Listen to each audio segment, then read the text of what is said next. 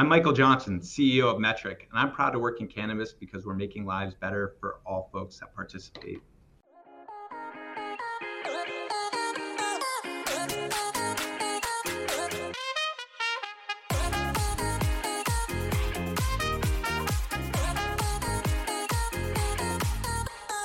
Hey, everybody, and welcome back to another episode of the Proud to Work in Cannabis podcast. Today, I'm very excited. We've been excited about this episode, and I feel like we've been trying to schedule it for a long time. Today, I have the CEO of Metrc, Michael Johnson, on with me. Michael, how are you today? I'm well. How are you? I am doing well. I haven't seen you since Las Vegas, the Casa Verde lunch, so it's nice to see your face today. Absolutely. Likewise. Well, you are obviously one of my one of my favorites in the cannabis space. So it's an honor to be able to be with you today. In your, you are calling in from your office in Florida. We're in Lakeland, Florida. Yes, it's a uh, most like a farming distribution hub, kind of halfway between Tampa and Orlando. Um, home to a lot of like I can actually see cows, um, and uh, and a lot of Florida man stories. So, didn't you say that there's an airport really close to you that's like Amazon's own airport or something? It is. On the other side of the building, on the back side of the building, is uh, the Lakeland International Airport, which is quite glamorous. Um, but at one point, I don't know if it's still accurate, it had more Amazon airplanes, the, the Prime Air jets, than any uh, other airport at any time, which is pretty interesting. This is uh, from a distribution, from a supply chain perspective, which I'm big nerd in supply chain. Uh, Florida is a very uh, kind of a, a hard place to be able to tackle from a distribution mm. perspective because basically it's a peninsula. And so um, Lakeland is almost right in the center of the state. And so it allows for folks to, to have a, a really good central hub uh, in terms of their distribution centers. And so Amazon has one of the largest distribution centers that they have based here. Wow. Learn, learn to me. And wait, remind me, were you always from Florida or did you move to Florida for Metrc? I uh, so I, I lived in Florida. I went to college at the University of South Florida, which is in Tampa. Um, mm-hmm. Before that, um, I lived mostly in the Northeast, and uh, but I, I, was actually oddly born in Tallahassee. So I am I am a native technically, but I moved away when I was like three months old. Well, you're back in Florida, the the home state. Yes. Well, tell me a little bit. How did you decide to get into the cannabis industry, and then of course we'll walk through the journey of you ultimately becoming the CEO of one of the most important companies in the space. But but but how did you decide to get into the space to start out with? Uh, I actually learned about Metrc uh, from from your people, from your company at Vangst, and so I was certainly uh, I was I was connected to Metrc via Vangst, and um, it was a, a, very unique conversation. There's not a lot of people um, that typically reach out from a recruiter perspective or headhunter perspective to uh, folks that, that do what I did. And, and I've been CFO of a number of different technology and SaaS based firms um, and, and happen to be uh, CEO of one here in the Tampa Bay area. Um, and, and every now and again, you get reached out to from a recruiter with something. It's just not typically in from the Tampa area, and it's such a small technology community that we tend to know each other pretty well and I get reached out to um, about a job um, from a from a firm that I at that time hadn't heard a lot about um, in Lakeland, Florida, with a very fast growing SaaS business. Uh, and it certainly piqued my interest, and I, I felt like I knew all of them, but evidently did not, and was able to get acquainted with the folks that founded Metrc. Um, the the primary founder, Jeff Wells, is is really uh, I, I, I cannot think of a better man than than Jeff, anybody I've ever met. Um, he is a salt of the earth guy. Metrc is the product of essentially 30 years of, of his life, 10 years just trying to make payroll. Um, couldn't be more genuine. Guys, uh, doesn't swear, church on Sunday kind of a guy. Not the not the guy that you would expect to have um, been able to build something in the cannabis space, but ultimately the technology that he put together from a supply chain software perspective, as well as uh, the integration and his knowledge associated with RFID made Metrc really the, the, the de facto choice for what was a very specific search in Colorado when Colorado originally passed medical legalization. Jeff Wells is such a legend. I remember a story you told me about when he legitimately like moved to California, like across the street from mm-hmm. Can you share share a little yeah. bit of that story? I mean, that just so, like defines him in a nutshell. It, it is, and he really is. I think a lot of people, at least a lot of the folks I've met, look at Metrc as sort of this black box that doesn't really care about the customer, and uh, really couldn't be further from the truth. Metrc cares uh, exceptionally uh, to, to exceptional levels, exceptional lengths about the customer. It's just for so long as the industry was getting set up, the primary focus was on the government and so the relationships with our government partners was very specific to this is what we need to set up regulation. Um, and it, I think I think folks were just trying to figure out what to do, and that's certainly evolved quite a bit. Um, at the time, Metrc had a few states, and the California uh, RFP was was on the on the horizon, and so Jeff wanted to make sure that we were doing everything we could from a Metrc perspective to represent and I think identify what the needs were in California and what they were looking out for. Uh, and we're we're obviously completely on the other side of the country. Sometimes seems like on the other side of the world. And uh, the fact that you know we we needed, or at least from Jeff's perspective, we needed to have folks boots on the ground 24 hours a day. Jeff just uproots his life. You know, moves out to California. He was there for 14 months, leased an apartment directly across the street from from where the folks were that he spent time meeting. Uh, and he said, "Look, I'm I'm outside your window. You need to have a conversation. Let me know. I'm right there." Um, you know, he had a we had a lease on a Honda Accord. I, I remember looking at that when I came on board. It's like we still have this. It's like, well, it was a five year lease to get the right deal, and you know, he's a pretty cost conscious guy. And Jeff, um, Jeff just this is all he did. He he would hear we think we might need this, and he would come back and go back to his apartment, which had, uh, from what I understand, had a folding table and a folding chair, and that was about it and he um, and he would he would code it and say, "I did it. I'm you know I, we, we adjusted this, we adjusted that." And he had a couple people with him, and certainly some folks that came in and out. Um, but over time, Jeff got up to 400 pounds in that time, and so he uh, you can find some old pictures and videos of Jeff, and he's a much bigger guy, and every now and again he'll find an old jacket or something, bring it in, and um, and at the end of that, the end of the California 400. Did I just uh, did I hear that right? 400 pounds. That's a big guy um, at the end of that process in California, he read an article about you know the dangers of sugar and whatnot. He decided, sugar, sugar, I'm done with sugar. I'm out. And he cut out sugar, and he lost 120 pounds in a year. Wow. Okay. So Jeff Wells moves across the street from the folks he needs to meet with yeah. office to basically say, "I'm here. Anything that you need." come and come and talk to me about which is such an incredible learning for aspiring entrepreneurs i think that so much of entrepreneurship gets so like um what's the word I'm looking for? Like like glam. Like it looks so fabulous and like you're speaking on panels and doing, you know, here here the two of us are doing podcasts, but the reality is the early days it requires you to go from Florida to California, rent an apartment in a Hyundai lease and have a folding table and walk across the street so that anytime uh, the government, which in this case is your customer, needs something, you're right there. So, huge, huge shout out to Jeff Wells, one of the best entrepreneurs in our industry. So, okay, now you make your way, you meet Jeff Wells, you realize this is incredible. And, it, and, and what was your role when you came into the company? Talk to us about what you were hired to originally do. So when I um, when I met the company and was kind of uh, connected via via Vangst, um, which many of us are. Shout out Vangst. Thank you um, for that. Thank you for that plug. You, it was. You did I'm your a, job. A, you did that job. You did your job on the podcast. Now, now, now you can be candid. I'm just kidding.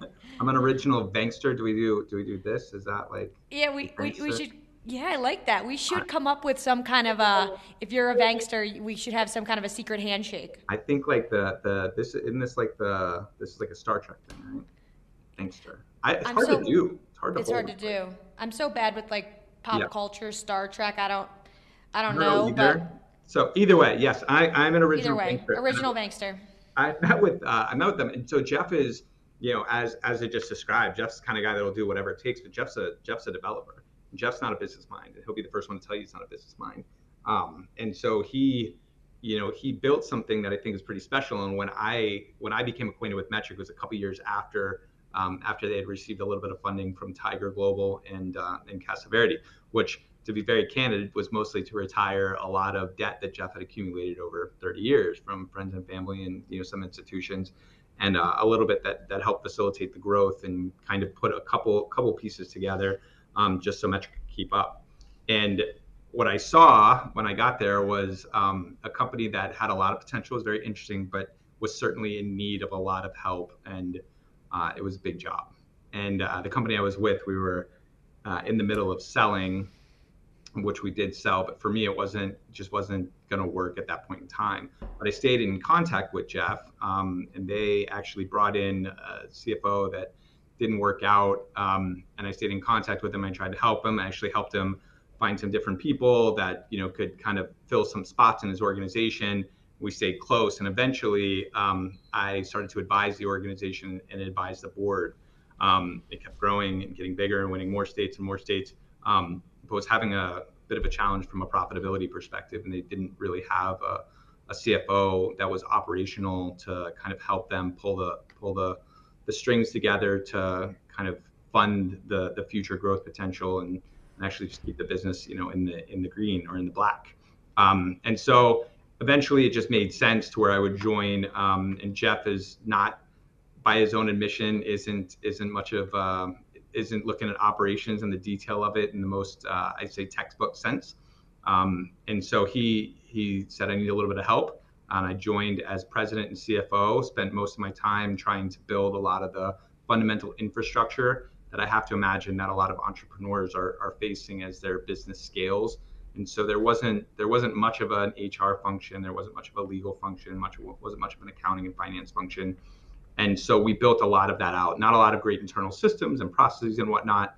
Um, and we've we invested quite a bit in that. And as we got further and further down the line, we kind of realized that we're at a crossroads. And the industry, I think, evolved in a way, and I think the, the government has evolved in a way uh, to where we need to find a way, and it became very apparent that we, we it was incumbent upon, us to find a way to help facilitate uh, a frictionless compliance structure, compliance um, compliance rails that allow for uh, businesses to be successful, allows for the government to regulate, and allows for this really strong underpinning of a safe and secure industry. And that means, and, and it meant at the time, but certainly means even more so today, uh, investing in the customer experience and expanding what definition of customer means.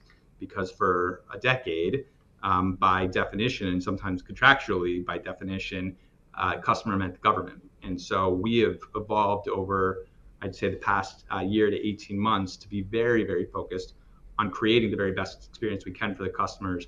The vast majority of folks that use Metrc do not use another software system. So over 70% use Metrc as their primary system of record and the primary operating tool.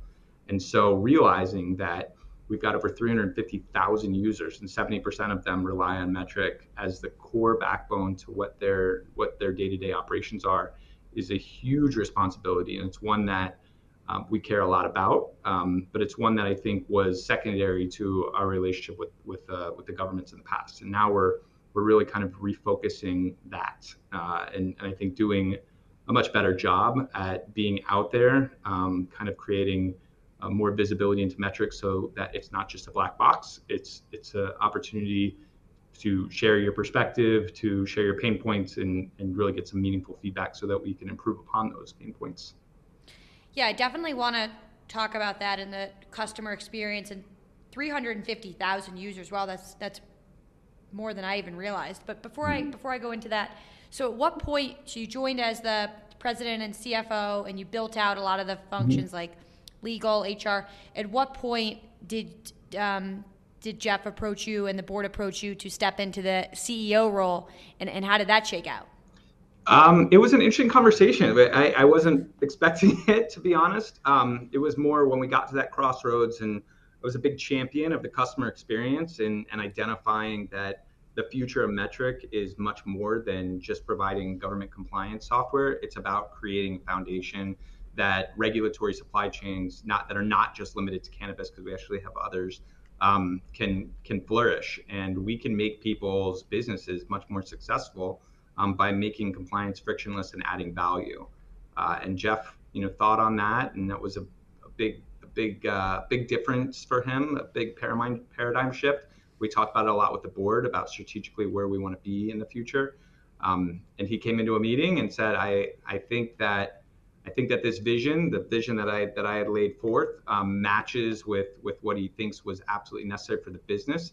Uh, it certainly matched with uh, what we were what we were working with our board on. Uh, and he said, and I think I think it's best for me to focus on vision. I think it's best for Michael to focus on being CEO. And that's how I found out. Um, so it was a, it was an interesting thing. Of course, there was a lot of other stuff. It was I think uh, I, I, don't think it was on a whim. I know it wasn't on a whim, but it was a uh, at that point in time it was certainly something that I thought was um, really meaningful and uh, incredibly humbling to be um, to be named as as the steward of of somebody of a founder's business and the lifeblood that they put together or that he's put together for really for 30 years. Um, so it's it's been a tremendous honor. Uh, I hit the ground running. Uh, I am I am. What year was this, by the way? What, this remind me what year, year ago. This was okay, um, one year ago. I think May 5th last year. Wow! So congratulations on one year as CEO. Thank you. It's been uh, it sounds seems like it's gone on for a decade and also 10 minutes at the same time. So it's uh, it's weird. So so what is the so now Jeff's focusing on vision, you're focusing on CEO. What is the you guys working relationship now like that it's, it's kind of shifted from him being the CEO to you being the CEO. We, we recently had we recently had Ryan Smith and Artie mm-hmm. um, from LeafLink, and yeah. Ryan just moved into executive chairman, and yep. Artie became CEO, and so they talked about this. So I'm, I think uh, it's a super interesting topic. So I'm curious to hear how that's been for you and Jeff. Yeah, it's it probably a bit different than how Ryan and Artie are working. Um, and, and, I think Artie Artie has been, you know, Artie's been there and done that a bunch of times. He's an exceptionally experienced person. So uh, I'm definitely need probably a little bit more help than than Artie would. Uh, Jeff has been, I mean, Jeff, I see Jeff every day. Uh, we talk every day, oh. multiple times a day. Um, we're in the same office. I, I live like 40 miles away from our office. I come in every day primarily um, so I can work on things with Jeff. Um, mm-hmm. Jeff's vision in technology and how um, and how we can we can solve problems is incredible, uh, and his ability to really understand and get to the heart of things is is really very very unique. I just don't I don't know that I've ever seen anything quite like it.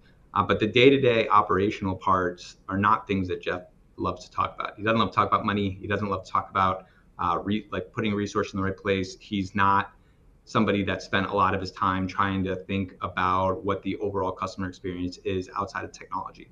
And from the technology side, that's how he's that's how he's done it. I mean, him and, and a few other guys are, are the ones that really coded the vast majority of Metrc. Uh, but from a position in terms of handling um, you know customer issues, challenges, and support, I take support calls. Uh, try and take them every week um, to getting boots on the ground and meeting with licensees in their dispensaries and their farms and their in their distribution centers, um, understanding what they're what they're doing on a day in and day out basis. That's that's the part that Jeff is probably a little bit far further outside of what is what his sweet spot is. Sweet spot is definitely much more focused on the technology. Yeah. So when I, like the last time I spoke to you, you were doing a customer visit, and you just said that you take customer support calls, and you're really focused on this customer experience, customer journey that's what I see when I talk to you in the team at Metrc. But there's people out there that for that really don't like Metrc. Why, why do you think people out there don't like Metrc, and what kind of like like how has that been? Because you know you, it seems like you're busting your ass to understand the customer, understand the pain points, and every single time I speak to you, you're dealing with something with a customer. So it is a little bit confusing when I see these like haters on the internet for metrics. So, so what, what, what's the issue? We have a long way to go. I'm particularly proud of our team and the progress we've made. Uh, the the system runs significantly faster than it did you know, this time last year, uh, but it's an enterprise system, and so you have a lot of you're starting at expectations that are very different for what metrics should be versus what uh, what customer experiences are. And so, for one, like an enterprise system, so using something like NetSuite or Oracle or SAP, that's the same level that we're referring to.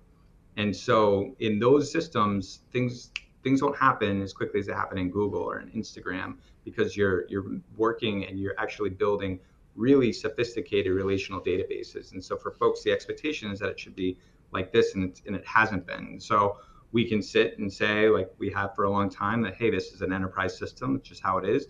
Uh, or we can or we can really invest in making it better, and we have, and we'll continue to, because it's still not where it needs to be, and not until that spinning wheel is totally dead. Um, but folks get frustrated by that, and, and I don't blame them. I would be frustrated too. It's gotten better, but it's not good enough. Um, the second thing is uh, looking at Metrc as a compliance tool, and it, I mean, it, at its core, it is a compliance tool. And not everybody loves compliance, just like not everybody loves to go to the DMV. I doubt the NPS score for the DMV is, you know, 90. Um, my my younger sister was there today, and I've since we've gotten onto this podcast, she sent me several voice memos, and so I can only imagine yes. the things she has to say about the DMV. I mean, worst experience. Everyone, like, why is it so bad? I feel like they've gotten better. At least around me, they've gotten better. I actually heard Colorado's were a little bit better, so perhaps. No, no, not not in my experience. Okay, but um, but but the ones in Florida have gotten better. They actually have kiosks for like oh. license renewals that will actually like print your license inside of grocery stores here, which is super interesting. Um, but anyway, so, so, you were saying, you know, they've done a lot of innovation, yeah, and a DMV yeah. is not. It it actually is an interesting analog because you you don't go there because you want to. You go there because you have to, and so right. there is value that can be provided in making things accessible and convenient, and having a support person that you can call, and perhaps having you know kind of a vending machine type of a setup in a grocery store to be able to handle some of the more uh, more simple issues. Uh, we can do that too, and so folks generally don't get excited about compliance tools, and I don't blame them. And so our our expectation or the expectation where we're at is is really like you're okay. I have to put this in the system, not I get to. And so kind of shifting that paradigm from uh, required to desired is going to take a lot longer than the year I've been in, you know, in my role right. as CEO, and, and, a lot longer than anybody's here been here at Metrc. I mean, the, the simple reality is most people don't you know wake up every day getting super excited about using government software. And so how do we make Metrc uh, and how do we make compliance and the value of it, which is you know really supporting public health, uh, a, a, really strong and robust legal market where folks can blossom, where innovation really can take off, which I think it has in, in many ways. Um, we can keep people safe. How do we how do we help fortify that in a way that actually delivers value to everybody that participates in the system? And so we're working on that quite a bit. And that's why we've made such a strong investment in the customer experience to make sure that folks are, you know, to the extent you're having pain points, um, that we're able to answer those questions quickly. Um, we've we've invested in hiring a number of folks. We've invested in a number of additional systems um, to be able to make it such that a you don't have those pain points, but when you do, it's a it's a pleasant outcome for you. Uh, but yeah, you're going to keep hearing things, unfortunately, and uh, that's not something I accept. It's something that we're, you know, I, I will my last day on the job, I'll still be fighting. Um, but we also want to do everything we can to find those opportunities to not be just a painkiller as we make these improvements, but to surprise and delight. And there's got to be there's got to be a fun element to um, kind of what you're doing. And as I mentioned, about 70% of our users do not use another uh, integration or like a third-party tool that's integrated into Metrc, which means that they are using Metrc day in and day out, and they're frequently you know, adding you know, pen and paper or handwritten things or Google Sheets or Excel or whatever to that. Um, how do we make it such that for those folks, uh, it's a it's an easier experience for them to be compliant and such that it's not what they do all day long, but it's something that sort of happens uh, kind of automatically. Yeah, and for folks listening, I should have done this in the beginning, but who may not be overly familiar with Metrc, can you just explain to them the relationship with the government and how this is a compliance tool that the state is mandating that folks use. And so maybe just like walk us through you guys decide that you want to operate in Colorado. You go through the process of uh, bidding the RFP with the government. Could you just kind of walk folks through that that maybe are not as familiar with Metrc as you know people in the industry are? Yeah, absolutely. Um, so Metrc is a we make one product. We have one single product, and that is a software solution that is uh, tailored to government that is trying to regulate the legal cannabis market. And regulations and statutes are very different state by state, which is one of the more frustrating parts of participating in the cannabis space. And so, what our platform allows is for uh, each of those regulations and laws to be um, to be reflected within the system and properly configured. It's not designed in any sense to force people into compliance. So there's a lot of one of the complaints about Metrc is that it's wide open that's on purpose. Um, and so folks can can do different things in the system if they want to, um, but it's not going to keep you from putting in information that is just the wrong information. And so there's over 350 discrete events in the supply chain that could occur from what's referred to as seed to sale. The majority of these events don't actually happen at the, the plant level, they're going to happen at the package level. And so in certain states, like in California, that requires a distribution model, you could see plants and packages go through a number of distributors and a number of different testing cycles before they ultimately get to a consumer. So all of that activity is stored within Metrc. And so it's not really an inventory system, but a lot of people use it that way. It's not really a, um, a supply chain automation tool, but folks are able to leverage it that way. And so our our contract exists directly with the states that choose to regulate cannabis. Um, but our, our relationships and why I talk a lot about the expansion of uh, what we describe as a customer into the licensees is because the of the 350,000 users that we have in a day in and day out basis, about 349,000 of them are in the industry, whereas only about a thousand of them are in the government. So it's it's um, there's quite a bit there. Uh, we serve about two thirds of the legal states in the United States, um, and uh, and you know we're always open to grow more. And yeah, that that I think that's helpful context. And two thirds of the legal states 350,000 users, and 349,000 of them are businesses operating in the industry versus the actual government. At at Metrc, what is the like? How does the team look? Is it folks that are like focused on winning the government licenses? Is it customer support? Like, talk to us about a little bit like what the actual business of Metrc looks like at the inside of that you're mm-hmm. overseeing. Yeah, so uh, we have about 150 employees. About half of those are in support, which is sounds pretty crazy, um, but we get a lot of support calls. Um, the reason is certainly certainly there's challenges within the system, and uh, there's challenges within any software system. We, we have we have our fair share of, of difficulties and in, in customers trying to navigate the system. But I would say the vast majority of the calls and the vast majority of what, what we hear are folks that are trying to understand uh, what they need to do to be compliant. And so states do not generally have help desk for anything, including the DMV. And so you end up calling Metrc to say like, well, why can't I? Why can't I do this? Why can't I break this, you know, package into into four separate packages um, before it's tested? And so, you know, you can explain that in this particular state, testing has to happen at this level, and that's how the statute's written and whatnot. And that's the vast majority. And when I take support calls, almost all of them are folks just trying to understand and navigate the regulations, and they're complicated. And statutes are complicated, and you got a lot of folks that are even even the bigger ones that you think, well, we they know what they're doing. They've been doing this for a long time. They've got a lot of operations.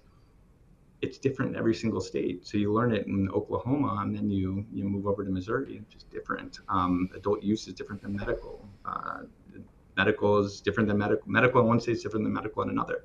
So about half of our folks are dedicated directly to uh, trying to help support folks.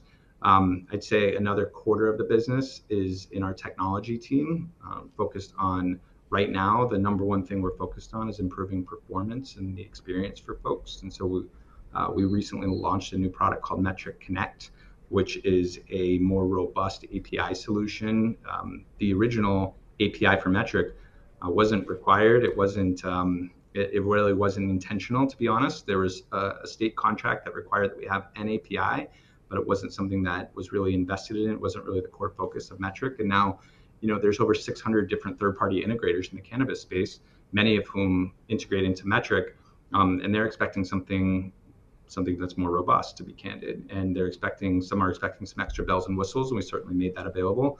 Um, and some are expecting you know, just to be able to, to navigate the API uh, in a way that I think is a little bit more in line with what you would generally expect from from other larger scale software companies. And um, for us, this is about the customer experience. Um, certainly not not really anything different. It's not really a, a, separate core offering, but folks that are that are going to integrate, that are working with the licensees to provide them service. We want to make sure that ultimately the licensees have the best experience, and having the best experience in many ways is going to be um, based on our partnership and our experience with with customers who are third party integrators. And so they're focused a lot on that um, and performance. There's not a whole lot of like new features and functionality that are on the horizon. There's certainly a few things that I'm excited about, um, but the vast majority of our efforts right now are improving performance and making sure that a Metrc is the most responsive, the flows work in the most intuitive way. Um, we definitely made some improvements. Um, we're definitely not done. There's a lot, lot more ahead of us. Well, to the 349,000 people listening, I mean, Michael is all over it, on the phone with customers, boots on the ground, visiting and customer experience. I, I'm have 100% confidence that you know, every single year it's going to continue getting better. And it will be you know no one likes going to the dmv i think that's a great analogy. And so if you can make the compliance experience great i mean how what a cool legacy would that be? Speaking of the 349000 users uh, the industry is struggling right now as you know we see it at Vangst there was there was every single year there's been more jobs created than the year before until last year. There was jobs shrunk. Um, you know we're seeing our clients really really struggle. What are you seeing from your perspective from a bird's eye view on the industry? Are you seeing what i'm seeing that businesses are struggling they're reducing staff they're unable to reach profitability they're some even closing down? Um, you know that, that's what i'm seeing but i'm curious what you're seeing. Uh, we're definitely seeing that. I, I, think with the pendulum is starting to swing in some of the states that have been more um, more more badly hit, California, Oregon, Colorado, really kind of the the original players. Um, you're definitely starting to see things shift back. You see uh, wholesale pound, price per pound uh, really bouncing back quite a bit in California lately. Um, even in Michigan, which is sort of the a little bit a little bit earlier, I think, in their right sizing of their of their uh, industry is starting to see a lot of, um, of increases and concentrate is certainly much higher than it was on a per liter basis a year ago. Um, unfortunately, there there's going to be a bit of a, bit of an ebb and flow with folks in the industry, uh, in any industry, and I think a lot of us forget that you know cannabis at scale has really only been around for a decade, and so it's going to go through some growing pains, unfortunately. Um, we are very much uh, in, in in the same boat as folks in these states because we get paid in a per plant or per package basis. When fewer plants are produced, which has been the case in Colorado, Oregon, and California for, for the last few years, um, it certainly affects us. And so we find ourselves in a, in a pretty similar situation um, as, as many of the licensees.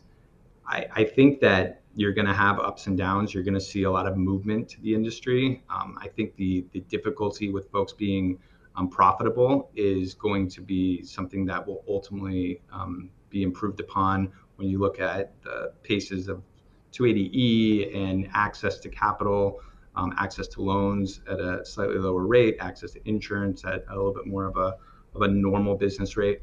I certainly think those things are going to help, but ultimately folks just like any other industry are getting they're getting better they're getting smarter they're you know producing higher quality product they're producing it in a more efficient way um, and we, we see a massive increase in, in folks using and leveraging RFID through mostly through our third party integrators.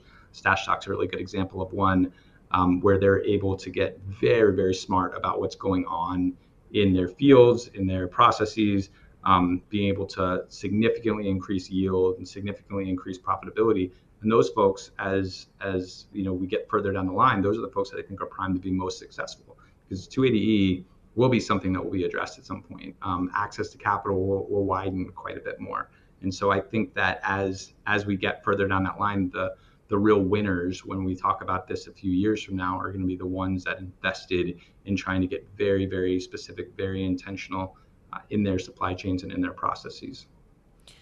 What's your I agree, and I, I really do think 280E is the big you know, I'm excited about safe that it's back on the table. Maybe I'm curious mm-hmm. to hear your take, but like it really feels to me like 280E is what the major like difference here is.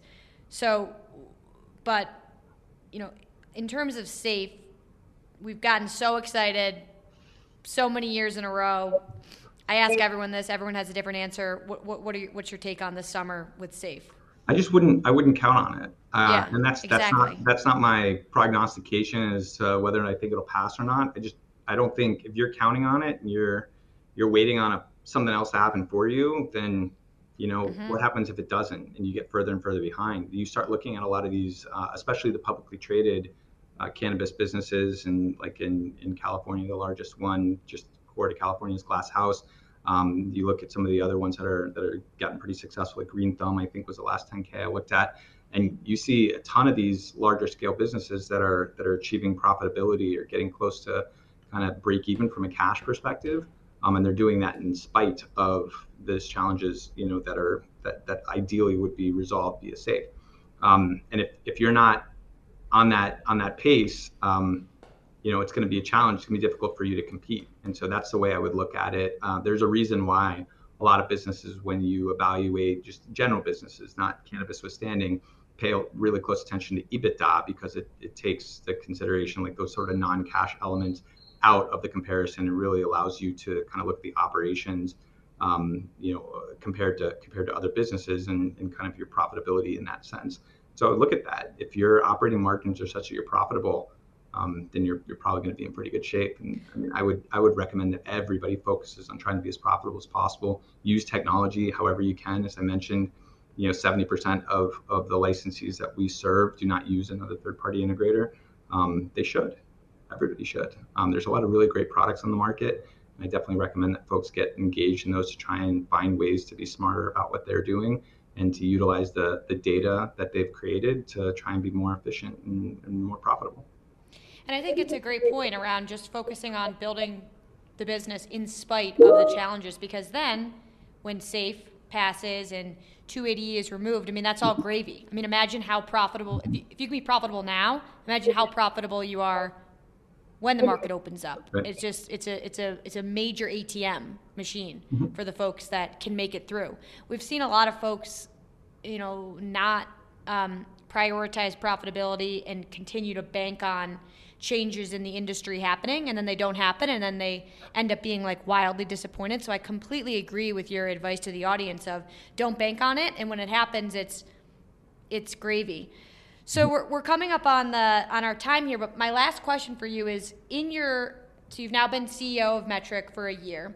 What's one piece of advice you would have given yourself last year on i think you said it was may 5th when you stepped into the role of CEO. So, what's one tip you wish you could have told yourself on May 4th, the day before your first day as the CEO of Metrc?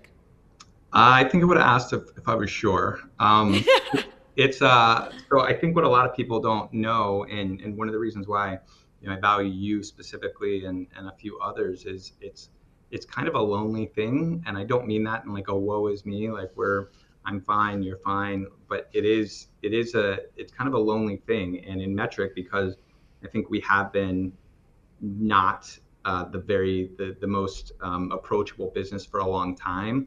A lot of the conversations I have with folks are literally the first, they've been in business for 10 years. I'm the first person they've ever talked to from Metrc. And so a lot of conversations have, have started with, I'm sorry, how can I help? Um, and we find out that there's a lot of things that I think folks dealt with uh, in the beginning, dealt with a few years ago, even a handful of years ago. I mean, somebody told me that they didn't get a support call back for, you know, weeks um, that's unacceptable. That's also what's been anchored in, in somebody's mind based on uh, for, for Metrc and what their Metrc experience is. And so just being able to get out there, being um, being resilient and understanding that uh, that that there's some folks that have maybe not had the best experience and we have even more work to do than I thought probably would have been wonderful to know. Um, it was definitely definitely a bit of an awakening. Uh, but I, I will tell you that the folks in cannabis are just so passionate and really committed to the craft. And um, when you when you are able to get one-on-one with folks and share with them, hey, I, I want to help you with this. I want to make this better for you. Uh, we're able, as I mentioned, to kind of become a better painkiller, but also help them um, achieve something that I think maybe they otherwise thought not possible because of so many roadblocks that are ahead of them in, in being successful in cannabis. And there's a lot of challenges. Any regulated industry is going to have a lot of challenges. But we have the opportunity, I think, to make compliance a bit more frictionless and really be great partners to the industry. Uh, when I share that with folks, um, they generally uh, share with me some phenomenal ideas, some really exceptional ideas that we've actually baked into our roadmap. Um, found out a number of different things that just, you know, we were definitely under the impression worked a certain way or were, were uh, well received, and they were not. Um, sometimes the tiniest things can generate really amazing wins. Like I had somebody call me very, very frustrated because there's snowflakes that apparently appear in Metrc uh, around Christmas time. And so some people are of the opinion that these snowflakes slow Metrc down, or folks don't feel that way. But nevertheless, we've removed them. You'd be amazed at how many people were people that I'd never met before. Like the snowflakes are gone. Thank you so much. Um, and the was folks it like a wait? The snowflakes was supposed to be just like a holiday, like fun, cute thing perception, and they were just trying to, you know, spread oh, the spirit, I guess. But the perception was. oh my god. Okay. So, well, listen, I genuinely, totally, one million percent believe in you as the CEO of Metrc. I, every time I speak to you, you're like I, I've said this a few times in this podcast, but you're out in the field meeting with the customers of this industry, taking the support calls, and, and, and working to build a great customer experience for a tool that typically isn't great. So I would million percent believe in you. I really appreciate what you're doing for the industry. And I hope that everybody that's listening to this can give some grace to Metrc because they are working their tails off to build a better cannabis industry and build great product. And so it sounds to me like your door is always open for feedback. If folks want to get in touch, with Metrc to, you know, share the feedback, to tell you to take the holiday snowflakes down, which by the way is ridiculous. I think we should leave the holiday snowflakes up. But if it slows it down, you know, I'm sure we could work around it. But if folks want to get in touch, how do people get in touch with you um, or, or, to Metrc?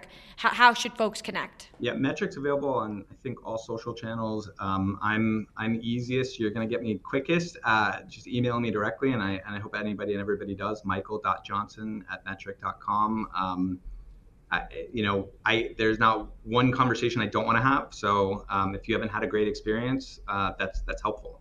Let me know. Let's see if we can fix it for you. If we can't, let's let's see if we can um, improve the product such that that problem's not a problem anymore. I genuinely want to make it the best experience possible. I really can't thank you enough, Karson, for having me on. Yeah, absolutely. There you have it, folks. Uh, the CEO of Metrc just shared his email and is open to your mm-hmm. customer feedback. We are committed to making this a great product. So it was a great time having you on the show, and uh, I hope you have a great rest of your day. Thanks so much for joining. Likewise. Thank you, Karson.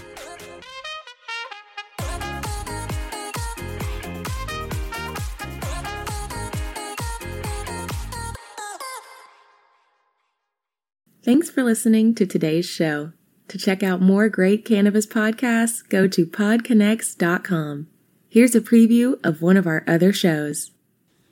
Cannabis Health Radio is a podcast about stories from people around the world who have used cannabis to deal with serious ailments, many of them life threatening. My name is Ian Jessup. My co host Corey Yelland is no stranger to the devastating emotional impact faced by so many people receiving a death sentence diagnosis from a doctor. Told she only had months to live with anal canal cancer, Corey researched and immediately began using cannabis oil to eliminate her cancer and has been cancer free for more than a decade. She told herself that if it worked, she would spend the rest of her life helping others, which she does tirelessly every day. When you listen to our podcast, you'll hear many stories like Corey's, along with others who have used cannabis oil for many more ailments besides cancer such as chronic pain, PTSD, MS, and many, many more. As one of our guests said, your podcast gave me the confidence to save my own life. We regularly get messages from listeners who have heard our podcast and use cannabis to solve a serious health issue of their own or that of a loved one. We hope you listen to these stories and be as inspired and moved as we are with each and every episode.